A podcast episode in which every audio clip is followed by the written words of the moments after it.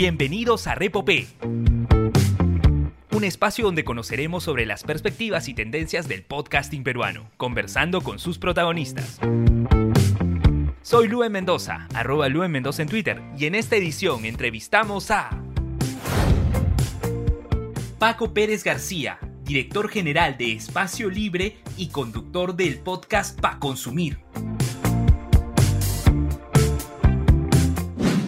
Hola a todos, bienvenidos a un nuevo episodio de Repopé. Les saluda Lue Mendoza y en esta ocasión conversamos con Paco Pérez García, editor general de Espacio Libre y conductor del podcast Pa Consumir. Paco, muchas gracias por tu tiempo y por estar aquí en Repopé. ¿Qué tal, Luen? ¿Cómo estás? Gracias por la, por la invitación y un saludo para todos ustedes en este importante espacio. Y empecemos hablando de Espacio Libre, Paco, porque en sí este medio lo creaste ya hace algunos años y yo lo recuerdo más por contenido de corte político. ¿Cómo así te animas a crear un producto en podcast y de entretenimiento?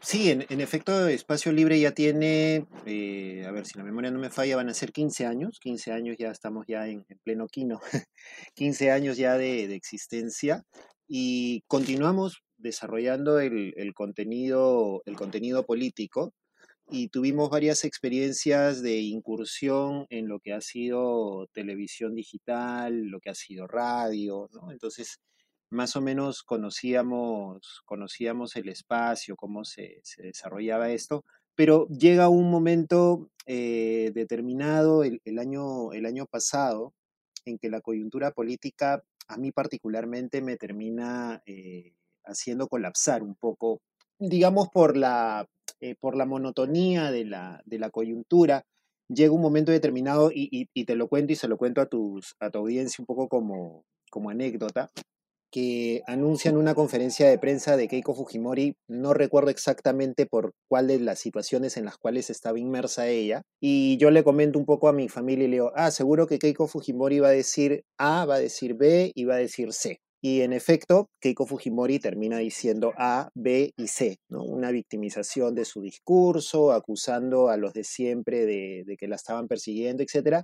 Y termino diciéndole, ya ves, están diciendo exactamente lo mismo. Y a la par, en el Congreso había un debate eh, de una de las tantas denuncias que había contra los ministros de Castillo, y también perfilo y digo lo mismo, ¿no? Van a empezar a decirse esto, van a decirse estos insultos, van a acusarse de tal cosa, y ocurre exactamente eso. Entonces empiezo a caer un poco en la cuenta de que el, discurso político, la coyuntura política se había vuelto muy, muy monótona en ese momento determinado. A la par que yo soy un consumidor asiduo de todo lo que tiene que ver con películas, con series, con videojuegos, con cómics, desde mucho antes y además junto con mis hijos también consumo este tipo de productos y me enfrasco con mi hijo, que es un preadolescente, en todos estos debates y teorías sobre el mundo de Marvel y de DC, lo que puede venir, las teorías y todo esto. Y me di cuenta que lo podíamos manejar regularmente bien y, yo decía, ¿por qué no hablar de esto y, hacer algún tipo de, de, producto y de contenido? Y es así como en enero del año pasado, del 2022, surge este podcast para consumir y decidí hacerlo en podcast porque me parecía que era el producto es un producto que no requiere, si vale el término, no requiere un esfuerzo de producción tan grande como si requiere hacer un trabajo de producción audiovisual, por ejemplo, ¿no? Claro, este es un espacio sonoro, aunque entiendo que también lo presentan de manera audiovisual, con cámara, eh, en otras redes, ¿sí? Incluso hay ocasiones en las cuales se tiene que describir. Pero al momento de empezar con este proyecto, noto que hay una diferencia clara entre la información y la opinión. Lo dividiste correctamente en segmentos para presentar una reseña, das tu posición, ¿no? Respecto a una película, das tu crítica, y también hay espacio de información donde presentas los diversos productos que podemos encontrar en las plataformas de streaming y en la cartelera. ¿Cómo fue el proceso de distribución de secciones para el podcast? Ya, ahí era básicamente hacer el trabajo periodístico, ¿no? O sea, como bien dices tú, dividir la, parte informativa y la parte de, opinión. En la parte informativa tenemos este segmento, digamos, de, noticias, de los hechos que están dentro del mundo del entretenimiento que han marcado tendencia. Por ejemplo, eh, lanzan el tráiler de, Flash, ¿no?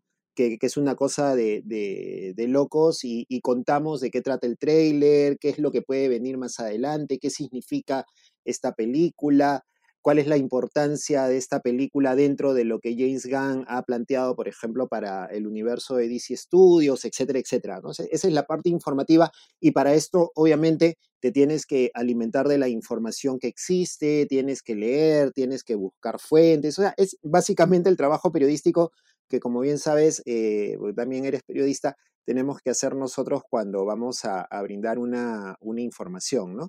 Y eh, está esta sección de los piqueitos para consumir, que es este bloque de, donde contamos los estrenos de la cartelera del cine y de las, de las plataformas de streaming, que también es recopilar la información de lo que, de lo que hay los estrenos del cine, lo que se viene en, la cartelera.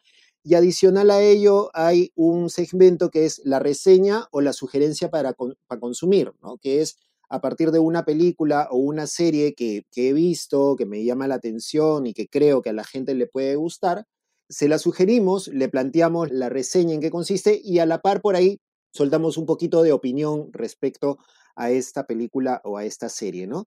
En el último episodio, por ejemplo, del podcast hemos hecho una reseña con opinión de, de Ant-Man and the Wasp Quantumania y seguramente a algunos fans no les va a gustar, o a lo mejor sí, en donde emitimos una opinión respecto a la, a la película, ¿no? Entonces, por ahí surge un poco la, la, idea de los, de los bloques y ha sido un proceso que ha ido un poquito en evolución, ¿no? Ha ido un poquito en evolución. ¿Qué cosa íbamos soltando? ¿Qué cosa íbamos poniendo? Al principio teníamos como cuatro o cinco noticias grandes y ahí se nos iba todo, todo el podcast. De ahí dijimos, vamos a reducir el bloque de noticias, vamos a centrar un poco más en la reseña, pero lo que sí no, no hemos perdonado es el tema de, del bloque de piqueitos indistintamente podemos poner una entrevista. También hemos tenido episodios donde hemos tenido eh, entrevistas con directores, con actores de películas, con dibujantes de historietas, etcétera, que, de alguna manera nos, nos, parece interesante que poder compartir su, su, trabajo, ¿no? Entonces, y esa también es una oportunidad también de, de poder compartir otras cosas que están fuera, fuera del, del establishment, ¿no? Que es un poco también la, la, mirada que siempre ha tenido espacio libre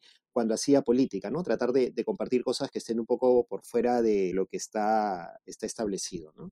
Y explorar con las especies periodísticas. Mencionabas la entrevista, recuerdo que charlaste con Luis Morocho eh, en ocasión de su publicación en Marvel, hablaste con Rodolfo Mutuberría, el creador de Dibu, justo en el contexto del Mundial, y también has tenido como una suerte de editorial. Recuerdo que trataste por qué hay más producciones coreanas en las plataformas de streaming, en el caso de, Netflix, ¿no? Eso digamos que ya es una editorial hablando de un tema en específico, más no una crítica a una serie en particular.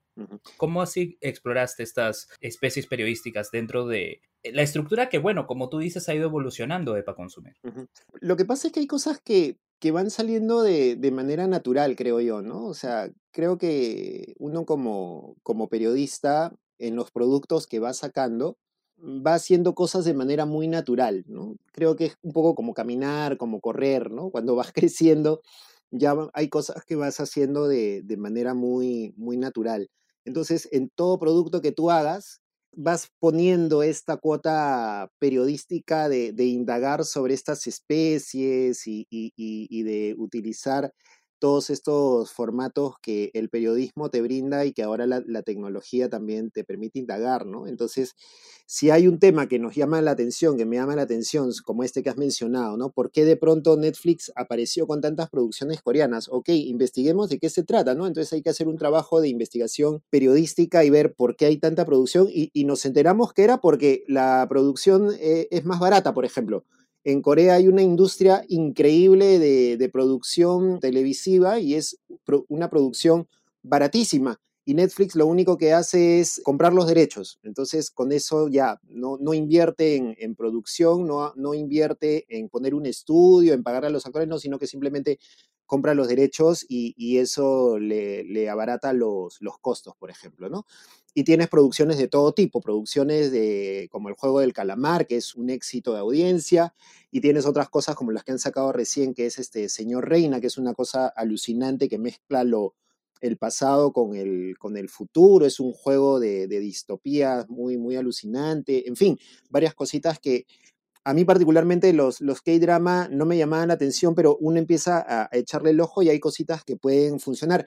Y funcionan por cuestiones que también son muy particulares. Aquí en casa, por ejemplo, mi esposa ve este tipo de, series.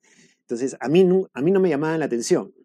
Pero en el entorno, tú estás acá, empiezas a ver, te sientas un rato, oye, sí, te jale el ojo algo y de pronto te, te sientas a ver y te empieza a llamar la atención, te gusta y te empiezas a preguntar por qué empiezan a aparecer tanto este tipo de producciones, ¿no? Y ves otras plataformas de streaming y empiezas a ver que también están apareciendo en una buena cantidad, ¿no? Entonces empiezas a hablar sobre eso, a editorializar sobre eso, o a hablar, por ejemplo, sobre el tema de la, de la tolerancia con, con, las producciones, cuando hablas, por ejemplo, sobre el tema de la inclusión en producciones como The Last of Us, o sobre la intolerancia con el tema de la película Lightyear, o sobre cómo la gente empieza a discutir sobre si hay o no hay inclusión forzada en otras producciones, como La Sirenita, etc.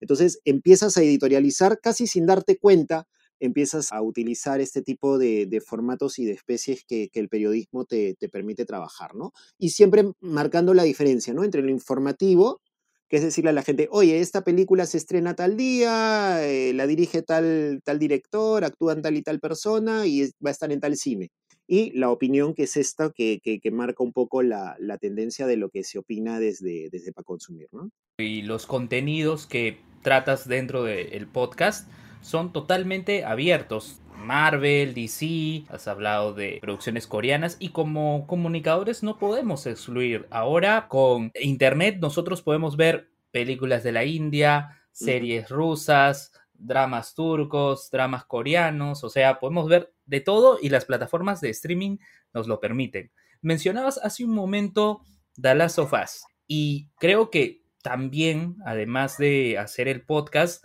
hay un vínculo cross media con TikTok porque invitas para que sigan la cuenta de para consumir en TikTok para que vean la reseña que haces sobre The Last of Us. ¿Cómo fue esto de hacer ese vínculo cross media entre el podcast y TikTok? Lo que pasa es que yo no soy una persona que suele quedarse quieta, ¿ya? Entonces, cuando empiezo algo, por lo general me gusta explorar qué, otras cosas más eh, se pueden, qué, qué, otras cosas más hay para poder potenciar el, producto que uno saca, que uno saca y, casi siempre lo, he hecho, ¿no? Cuando eh, empezamos con Espacio Libre hace 15 años, empezamos con una web y de pronto nos encontramos inmersos con el mundo del Twitter, que estaba en pleno nacimiento, ¿no? Entonces ahora las plataformas de redes sociales se han, incrementado y de pronto me di cuenta que eh, TikTok era un espacio divertido, simpático y en el cual se podía hacer cosas también eh, interesantes, ¿no? Y como el podcast es semanal, o sea, he tratado de darle la, frecuencia de que sea semanal, he tratado de ser disciplinado, de que, se mantenga eh, semanalmente los episodios. La coyuntura, también para el caso del entretenimiento, tampoco te espera, pues, ¿no? Entonces van saliendo cosas, sale un trailer, sale el episodio nuevo de una serie, el estreno de una película, ¿no? O la noticia, por ejemplo, lo de James Gunn anunciando el universo, el inicio del universo de DC Studios, no fue algo pues que, que, pudiera esperar hasta el siguiente jueves que sacaras el podcast, ¿no? Entonces decíamos, hay cosas que, que van saliendo rápido y no tenemos un medio de comunicación así tal cual como conocemos tradicionalmente, entonces, ¿qué hacemos? ok, hagamos en TikTok que te permite contarle a la gente cosas de, manera más, más fácil, más rápida y de ir reaccionando también a algunas cosas, ¿no? Y lo fuimos probando, lo fuimos probando, lo utilizamos también, por ejemplo, en, en algunas convenciones. Recuerdo haberlo hecho cuando Marvel presentó un poco lo que tenía que ver con la fase 4, 5 y 6 fuimos contando lo que iba saliendo en la expo, ¿no? De lo que íbamos recogiendo de diversas fuentes, lo que íbamos encontrando en redes, lo íbamos contando, íbamos viendo en los trailers, íbamos reaccionando a los trailers, contando. Y entonces me parece divertido porque es una forma de interacción bien bacán también con la gente que se va sumando a la, a la red y permite pues también contar casi en tiempo real este tipo de, reacciones, ¿no? Entonces yo me siento a ver el episodio el domingo de, de Last of Us termina el episodio y por ahí suelto algún videito chiquito diciendo, oye, esto es lo que pienso ahorita, pero mañana te amplío la, reacción y la reseña del episodio, ¿no? para que todos los demás tengan tiempo de verlo, etcétera, etcétera. Y al día siguiente ya grabo el, el video y hago la, la reseña del, del, episodio, ¿no? Lo mismo hice con otras series, lo hice con She-Hulk también, que me, me, llamó mucho la atención esa serie, y con otras más que por ahí me, me interesan, me gusta, y bah, voy, voy contando semana a semana la, la reseña del, del, episodio o de alguna película que acabo de terminar de ver, ¿no? Entonces, eso me, me parece interesante y por ahí también soltamos algunos bloquecitos de, de series para consumir o películas para consumir que también vamos contando reseñas y le sugerimos a la gente qué cosa puede, qué cosa puede ver, ¿no? Entonces podríamos decir que los temas tratados en el podcast y también en los contenidos de TikTok son en función a la coyuntura, digamos, a lo que está ahora en cartelera y también lo que has podido encontrar en una plataforma de streaming, lo que has podido ver, que no necesariamente es algo reciente, ¿no? Recuerdo que comentabas alguna otra película que era de hace 10 años, pero la encontraste en streaming y la pudiste ver. Entonces se basa en la coyuntura y en el consumo propio, digamos, de tu parte. Claro, o sea, me encuentro con películas que son del 2000 o de los 90, por ejemplo, y que digo, oye, esta película no la había visto o si la veía hace tiempo uh, me hubiera gustado comentarla. Ok, la, la, comento y se la sugiero a la gente para que la, la pueda ver, ¿no? Entonces, por ahí va un poco la, la jugada también. Y con respecto al podcasting en general, ya hablamos eh, de espacio libre y de para consumir. ¿Cómo fue que conociste el formato? Yo recuerdo, ¿no? Yo fui estudiante hace algunos años y tú eras profesor en la universidad, o sea, tú eras docente, mientras que yo era alumno, no sé, de repente indagando, investigando, o quizás algún colega te presentó el formato. ¿Cómo fue que conociste el podcast? A ver, yo he hecho, mi carrera periodística ha sido en, en, radio, o sea, mis inicios y mi desarrollo profesional ha sido en radio. Entonces, yo he estado ligado siempre al mundo de la, de la radio toda mi vida. Por ahí le he sacado la vuelta a la radio en algunos momentos, ya por la cuestión tecnológica y los, y los cambios que han habido cuando de pronto en la cabina de radio tenías una cámara de televisión y, oh, se convirtió en un espacio televisivo, ¿no? digamos, esta transmutación que han tenido los medios. Pero, digamos, toda mi vida ha estado vinculada a la radio, entonces he seguido muy de cerca los cambios que también ha tenido la radio y, y los productos sonoros. Y el podcast es eso, básicamente, ¿no? Es la evolución de los, de los contenidos, de los productos sonoros, de cómo el Internet nos, nos ayudó a, a, distribuir en un principio la música, ¿no? Y luego ya pastillas de audio un poco más, más amplias a través del sistema de podcast, ¿no? Y luego, conforme hemos ido avanzando, nos fuimos encontrando en el camino con colegas que estuvieron desarrollando esto el amigo Willy Vázquez, el Paqui, que ha estado desarrollando estos, estos contenidos y con, y con quien estamos trabajando también conjuntamente desarrollando otro podcast ahora de, de análisis político que se tenía que decir. Con él estuvimos inmersos también un poco en esto, con el finado amigo Roberto Bustamante, que era un analista, el Morsa era un analista, un investigador sobre todos estos temas de, tecnología y de desarrollos de la comunicación él siempre nos decía, porque yo producía contenidos para internet, los producía en video muchas veces, y él siempre me decía, hazlo podcast, hazlo audio, porque eso es lo que está en, en boga. Entonces, él me insistía en esto, empecé a investigar, em, empecé a acercarme a ello, empecé a conocerlo un poco más, ya por las cuestiones de la docencia, empecé a conocer más sobre este tema, empecé a enseñarle a los chicos a trabajar con el tema del podcast pero cosa curiosa, yo no lo usaba, no lo, no lo ejecutaba hasta el año pasado, que por las cuestiones estas de la pandemia, junto con, con Willy empezamos a ver este producto, él tenía un podcast que empezó a sacarlo, que era ¿Qué está pasando? que era un podcast de, de coyuntura política, empezamos a producirlo juntos y eso también me ayudó un poco a, darme luces para lo que quería, cómo quería que fuera para consumir, ¿no? Que fuera un, podcast más que nada.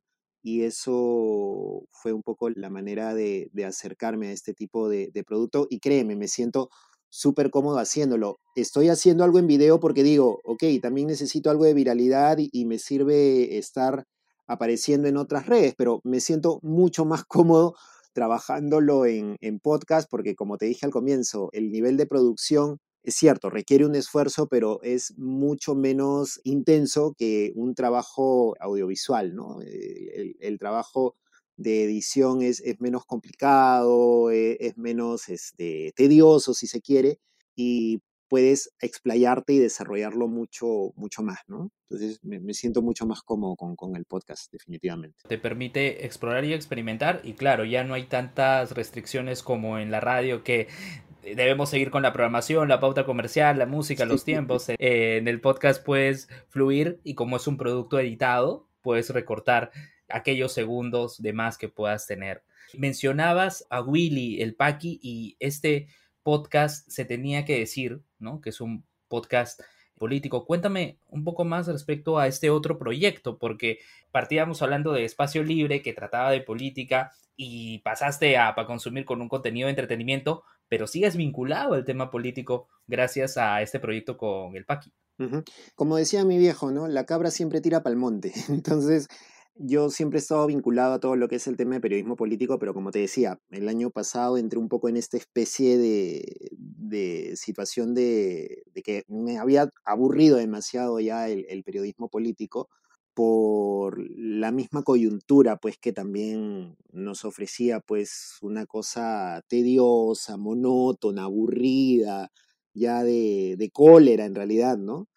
Y bueno, el año pasado, en diciembre, ocurrió esta situación del, del golpe de Estado de, Pedro Castillo, se nos vino el, el, régimen de Dina Boluarte, el tema del adelanto, del pedido de adelanto de elecciones, las movilizaciones, y Willy me dijo, oye, hagamos algo, ¿no? Hagamos algo, volvamos a la cancha, mira cómo están los medios, se han vuelto a alinear, hay que hacer un poco algo disonante en la red, ¿no? Entonces, siempre desde que Espacio Libre nació, esa siempre ha sido un poco la, idea, ¿no? Tratar de hacer algo disonante, algo distinto, algo que, que difiera de lo que estamos acostumbrados en el establishment comunicacional Así que esa es un poco la, idea de, volver a la, correría política.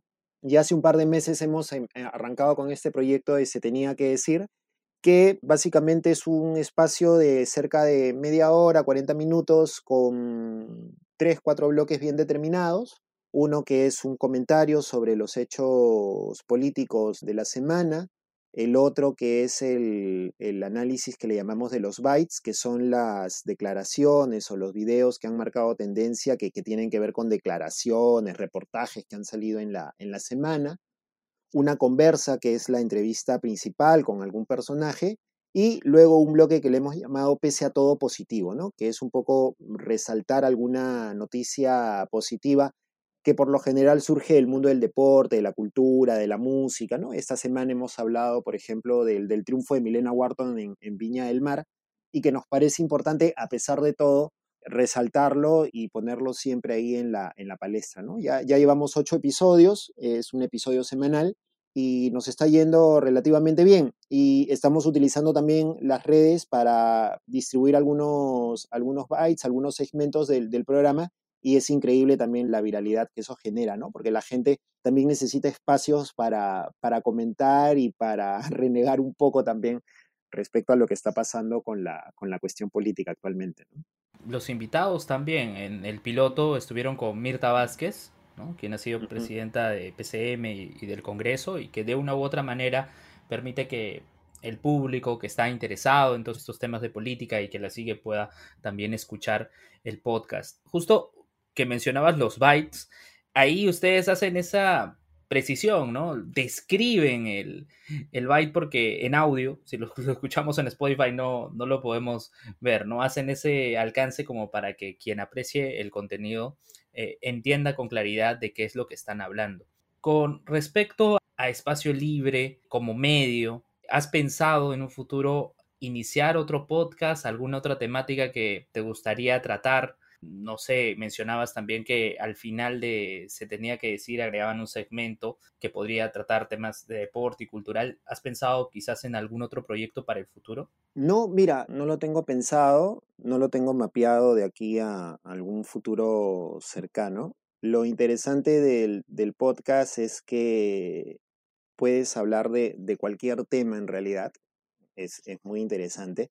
A mí me llamó mucho la atención, por ejemplo, cuando estuve trabajando con mis estudiantes, un grupo hizo un podcast sobre los misterios de Lima y hablaban de lugares que hay en Lima y de hechos que han sucedido ahí, ¿no? Y hablaban, por ejemplo, de la Casa Matusita, o hablaban de los crímenes del Hotel Comercio, ¿no? Este hotel del cual hay un libro sobre el cual se ha escrito, en fin, y hablaban de, ese tipo de cosas y, me parecía muy, muy interesante y muy llamativo. Entonces yo decía, oye, sí, pues, ¿no? Haciendo podcast uno puede hablar sobre, sobre varias cosas. Pero no, no, ahorita no, no, no tengo mapeado ningún, ningún proyecto a futuro.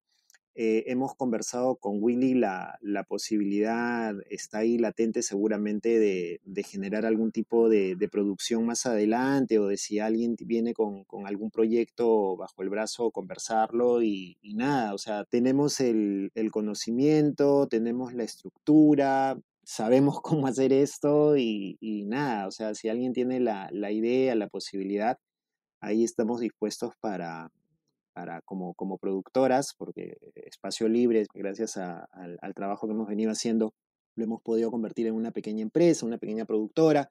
Willy también tiene la suya, que es Paquimedia Comunicaciones, entonces ahí estamos tratando de, empujar esto con lo difícil y complicado que es hacer empresa aquí en Perú. estamos tratando de, empujar eso y nada, o sea, si, si hay alguna idea, algún proyecto, bienvenido sea y, y, vamos empujando a ver qué, qué se puede hacer más, más adelante mencionas esto y es importante señalarlo, Espacio Libre está constituido como empresa, tiene RUC y, todo, es una empresa totalmente formada. Somos formales. Son formales. ok, sí, sí, es verdad. Pero hace un momento mencionabas lo de tus estudiantes, estas propuestas que ellos también planteaban en el formato de podcast. ¿Cómo fue compartir esto del podcast con los alumnos universitarios, los alumnos de educación superior. ¿Cómo se lo presentaste y de qué manera lo abordaron en las sesiones? Es interesante porque había un porcentaje interesante, importante de, chicos que nunca habían escuchado un podcast, para empezar. Eso me, pareció llamativo, que había un grupo de, chicos que no, no habían escuchado un podcast o por lo menos no como se entiende el concepto de un podcast, ¿no? Pero yo les decía, pero ¿ustedes en algún momento han visto hablando huevadas? Sí, claro, ya. Ellos empezaron como un podcast, ¿no? Ah, sí, sí, claro, ellos empezaron como un podcast. O ustedes han visto a Jesús Alzamón en Ah, sí, sí, ya. Él, también, ah, su formato es un formato de podcast a pesar de que lo hacen video, es un formato de podcast. ¿Han visto a Moloco Podcast, a Sin Esmero con Carlos Orozco? Sí, ya es. Entonces, ah, ya, sí, entonces sí hemos escuchado un podcast, ¿no? Entonces, ahí este, los aterrizabas un poquito y ahí los, los hacías ver. Y yo un poco más o menos lo que les planteaba era lo que te contaba hace un rato, ¿no? Esta especie de, de evolución de la radio hacia lo que es ahora el, el podcast, ¿no? Lo que para nosotros era la radio es para muchos ahora el, podcast, ¿no? Incluso lo que para nuestros abuelos eran las radionovelas, ¿no? O para nuestros bisabuelos eran las radionovelas, ahora es el podcast, ¿no? Y por ahí les ponía el, eh, el ejemplo de Caso 63, este podcast chileno buenísimo, ¿no? Eh, que ya tiene, ha tenido tres temporadas y decían, oye, sí, pues no, pero esto, y yo le decía, ya, pero esto también ha existido antes, ¿no? y esto lo hacían antes con efectos sonoros hechos a mano, ¿no? Ahora ustedes pueden trabajar con edición, ya tienen los efectos hechos. Entonces les llamó mucho la, la, atención esa, esa comparativa intergeneracional, ¿no? Y los resultados, como te digo, fueron, fueron muy interesantes. Hubo, hubo productos muy, muy simpáticos, muy interesantes hablaron sobre diversos temas, hablaron sobre, sobre varias cosas, cada una más llamativa que la otra. Les pedí que no se centraran solamente en cuestiones noticiosas o, o en cuestiones coyunturales. Y eso creo que fue un plus muy interesante para poder explorar el proceso de creatividad porque eso también creo que es interesante trabajar con los chicos y con los futuros periodistas, comunicadores, ¿no? O sea, sacarlos un poquito de su zona de confort, porque es muy tradicional, nosotros que hemos pasado por, por universidad, ¿no? decir, ya, haz tu nota informativa o haz tu programa de radio o tu podcast sobre las noticias del día, ¿no? Entonces creo que eso es lo, lo más común. Pero cuando les dices, no, este, no hagas nada sobre noticias ni coyunturas, sino explora, y te sacan unos productos, pues, realmente interesantes, ¿no? Y, creo que por ahí fue la, el, plus para poder sacar cosas muy, muy simpáticas que por ahí deben estar en las, en las redes. y partiste con el entorno cercano que ellos tienen, ¿no? Ellos siguen a comediantes, a youtubers que aparte tienen su contenido en podcast, iniciaron así.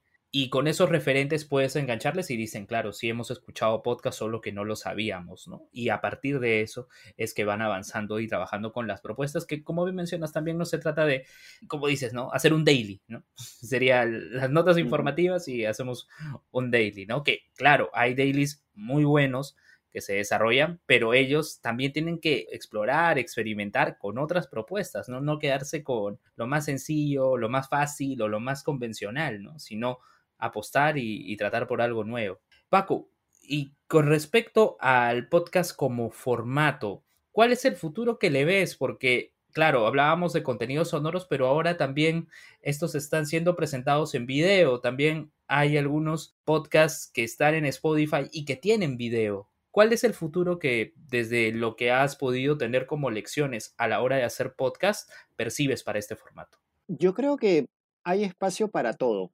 ¿No? O sea, yo creo que al final, tarde o temprano, quienes hemos estado haciendo el podcast, hemos tenido que diversificar también, querramos o no, el contenido hacia, hacia video, porque hay gente que igual también le interesa y le gusta verlo en, en video porque siente alguna cercanía viéndole el rostro a la persona o identificándose con la persona que está hablando, ¿no? Pero creo que ahí está un poco esa, esa cercanía. O ver imágenes en movimiento, creo que es un poco la, la idea pero también hay gente que disfruta escuchándolo, ¿no? Hay gente que, disfruta escuchando el contenido y no necesariamente porque esté haciendo otra actividad, sino porque se sienta exclusivamente a escuchar el contenido en, audio, ¿no? Me escribía la vez pasada una, una persona que por circunstancias de la vida está teniendo problemas en, en la vista y me dice, oye, no sabes qué bacán es con este problema que tengo yo en la vista poder escuchar tu, tu se tenía que decir y poder escuchar cómo describes los, los videos, ¿no? Y sentir como que los estoy viendo. Entonces creo que, que ahí está un poco el, el, el, tema de decir que hay podcast y hay videocast para todos, ¿no? O sea, está el espacio ahí para que lo diversifiquemos y, y que trabajemos para todo.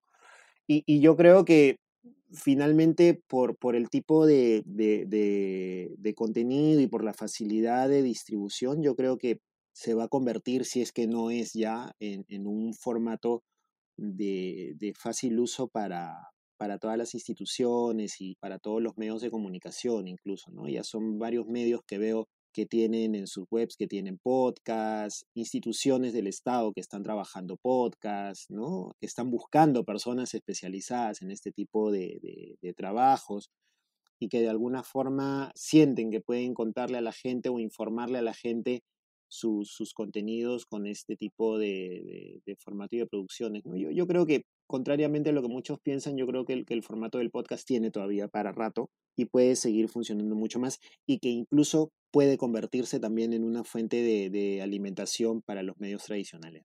Claro, a través de las entrevistas, a través de declaraciones de algunas figuras públicas, se pueden tomar bytes del podcast e incluirlos en otros medios. Creo que el podcast, al igual que lo que mencionas, tiene un futuro por delante y va a depender de los creadores de contenido, como en tu caso, que este siga eh, creciendo, ¿no? Sigan avanzando y que haya más diversidad de contenido siempre. Paco, ya para ir cerrando con esta charla, ¿qué recomendaciones les darías a aquellos que quisieran empezar con un proyecto de podcast? Lo primero, lanzarse a la piscina. Yo creo que es lo, lo principal. Segundo, tener claro qué cosa es lo que quieres contar, sobre qué quieres hablar. Creo que eso es lo, lo primordial y lo, y lo principal, ¿no? ¿Qué cosa es lo que quieres contar? qué cosa es lo que también de alguna forma te va a, distinguir de, lo que otra gente va, a contar, porque seguramente contenidos de entretenimiento hay varios, contenidos sobre fútbol hay varios, o contenidos sobre política hay varios, pero ¿qué, cosa es lo que te, puede distinguir? ¿Qué cosa es el valor agregado que, tú le puedes dar a tu audiencia? Por ahí pensar un poquito en, eso, pero lo primordial, lanzarse, ¿no? Lanzarse a la piscina y luego ver qué cosa es lo que quieres ofrecer. Y tercero, tomarlo siempre como una forma de conversar y de conectarte con la gente. Yo creo que eso es lo, básico de, de, esto, ¿no? O sea, sentir que estás conectándote con las personas, que estás conversando con la gente y que lo que te gusta a ti es, se lo estás transmitiendo a las personas. Y esto va a hacer que tu contenido sea sincero, que tu contenido sea fresco y que tu contenido sea real, ¿no? Yo creo que eso es lo, lo primordial, que lo que ofrezcas en el podcast sea algo real y sea algo, sea algo sincero. Así es, que se lancen a iniciar con los proyectos de podcast y que exploren sobre todo, ¿no? Hay una gran diversidad de temas y, claro, cómo te desmarcas, cómo destacas ante todos esos contenidos que pueden haber en la red. Paco, muchas gracias por tu tiempo y por esta charla. Por favor, dinos tus redes sociales, dónde te pueden seguir y dónde pueden escuchar para consumir a ver, estamos en las plataformas de podcast, estamos en Spotify, nos encuentran como para consumir, así todo junto. Y en redes sociales estamos en Instagram como arroba pa consumir y en TikTok estamos como arroba pa consumir en TikTok. Ahí eh, pueden encontrar eh, reseñas, comentarios, noticias de último minuto así del mundo del, del, entretenimiento, las vamos contando ahí a través de nuestras redes, avances, ahí las vamos este, presentando en el tiempo real tratamos de, presentarlas ahí. Estamos, como digo, en Spotify, también en otras plataformas de, podcast, en Evox, en Anchor, en Radio, en Radio Public. Estamos ahí también difundiendo el podcast. Y en el canal de YouTube de Espacio Libre, también por si quieren verlo en, en video, eh, nos, nos encuentran como Espacio Libre sin E al comienzo y ahí pueden encontrar también tanto el podcast para consumir como también se tenía que decir, dicho sea de paso, si quieren escuchar algo de política, ahí también está. Muy bien Paco, muchas gracias también a ustedes por llegar a esta parte del episodio podcast, gracias a Jorge Juárez y Daniel Tucto del Taller de la Curiosidad por la producción y a Jonathan Bernal por el arte que acompaña a este episodio podcast. Muchas gracias Paco, gracias a todos ustedes y nos reencontramos en una próxima edición de Repope. Hasta luego, gracias.